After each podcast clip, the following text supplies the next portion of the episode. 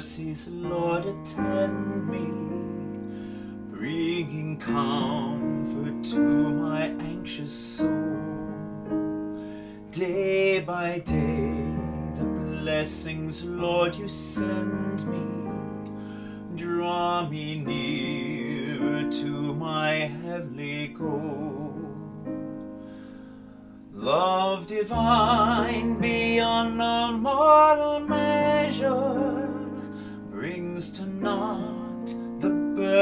of my quest.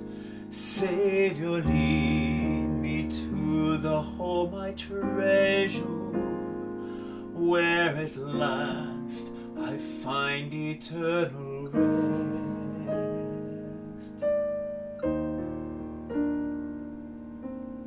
Welcome to St. Mark's Daily Devotions for Friday, April 24th, with me, Cooper Sherry. And me, Sarah Moore. We continue our devotions on themes found in the hymn Day by Day, taking the opportunity today to also explore themes from our own hymns. Sarah and I began writing hymns together nearly 10 years ago, and it has become one of the ways in which we find deep meaning and connection, not only with one another, but also with this life and the way the love of God brings meaning to every part of it.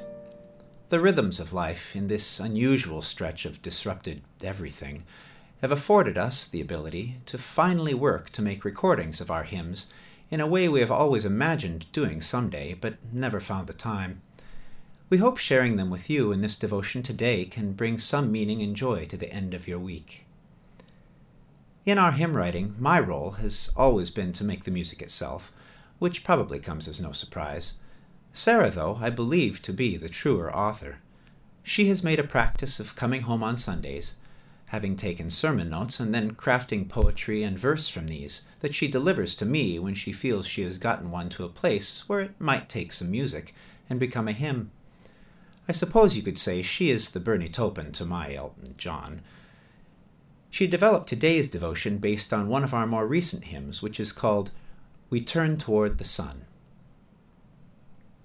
Our devotion this morning centers on a hymn we wrote, the text for which connects to a familiar parable in Pastor Rebecca's sermon on it several years ago. The scripture comes from the 13th chapter of Luke, where Jesus told his listeners about a man who had a fig tree growing in his vineyard, but who did not find any fruit on this tree. Starting in verse 7, we hear, So he said to the man who took care of the vineyard, For three years now I've been coming to look for fruit on this fig tree and haven't found any. Cut it down. Why should it use up the soil? Sir, the man replied, leave it alone for one more year, and I'll dig around it and fertilize it. If it bears fruit next year, fine.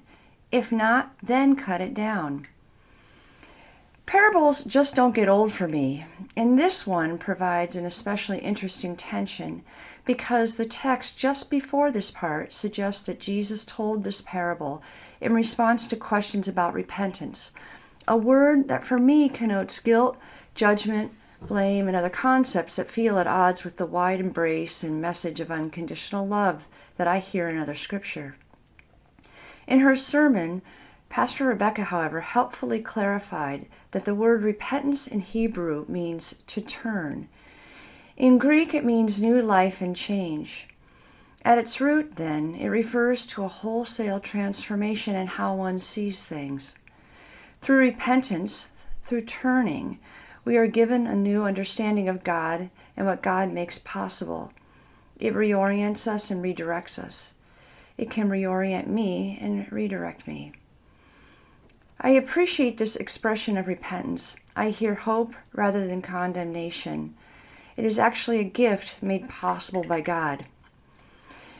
During this time when we are sheltering at home, I find that I want to be able to see and hear signs of hope in so many ways. Naturally, my ideas of hope are very human. I want to see hope in the numbers of COVID cases and related deaths decreasing. I want to see hope from our leaders who announce positive outlooks for churches and schools reopening soon and safely. I want to see hope from our healthcare workers and scientists who make optimistic predictions about the progression of this disease diminishing rapidly.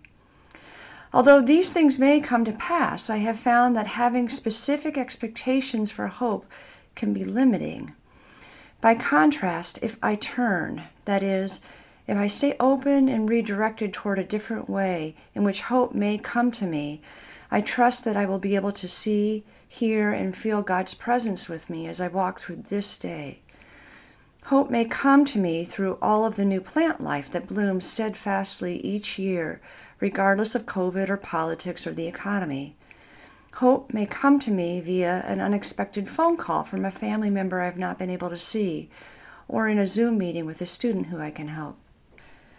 Staying open, reoriented, and redirected is, for me, daily work, day by day. As the refrain of our hymn reminds me, turning toward God each day, in all of the ways I can see God's gifts and representations of God's presence with us, in sun, in breeze, in water, to name just a few, feeds me and gives me new life.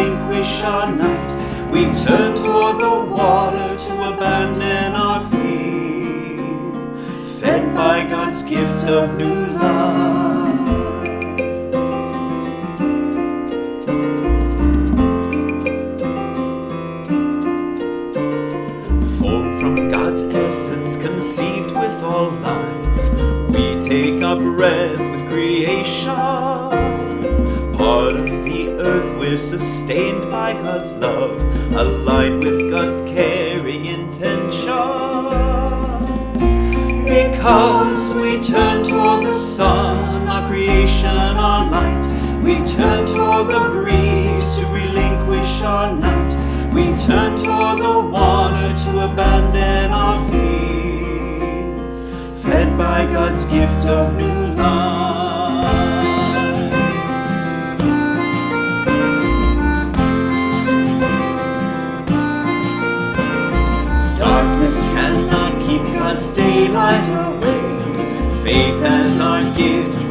Rex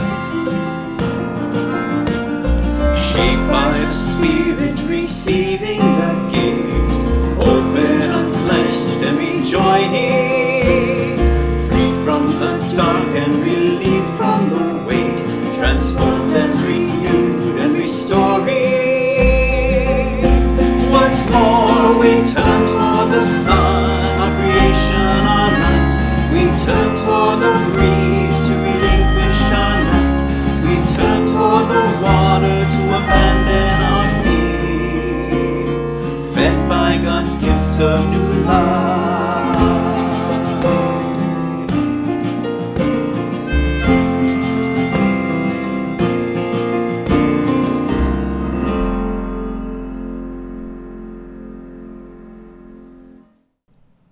us pray.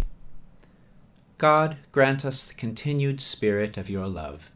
giving each of our days those aspects of sun and breeze and water which turn our hearts back to you, grateful for hope in times of repentance and trust in your grace. Help us to ease the burdens of our daily stressors by taking time to notice and partake of the free gifts that surround us in your creation, especially in this time of spring. Clothe all our days in these simple beauties and fill us with your thoughts and your heart when our own fail to sustain us. We pray in Jesus' name. Amen. And as we go on our way today, we do so with the knowledge of your grace and your beauty in our lives, wherever we may be.